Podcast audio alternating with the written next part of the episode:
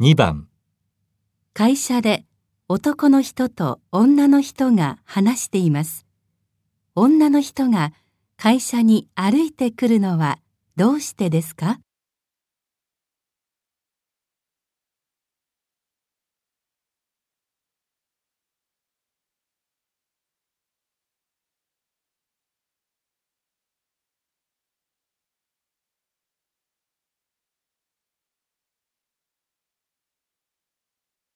便利なところに引っ越したんだって？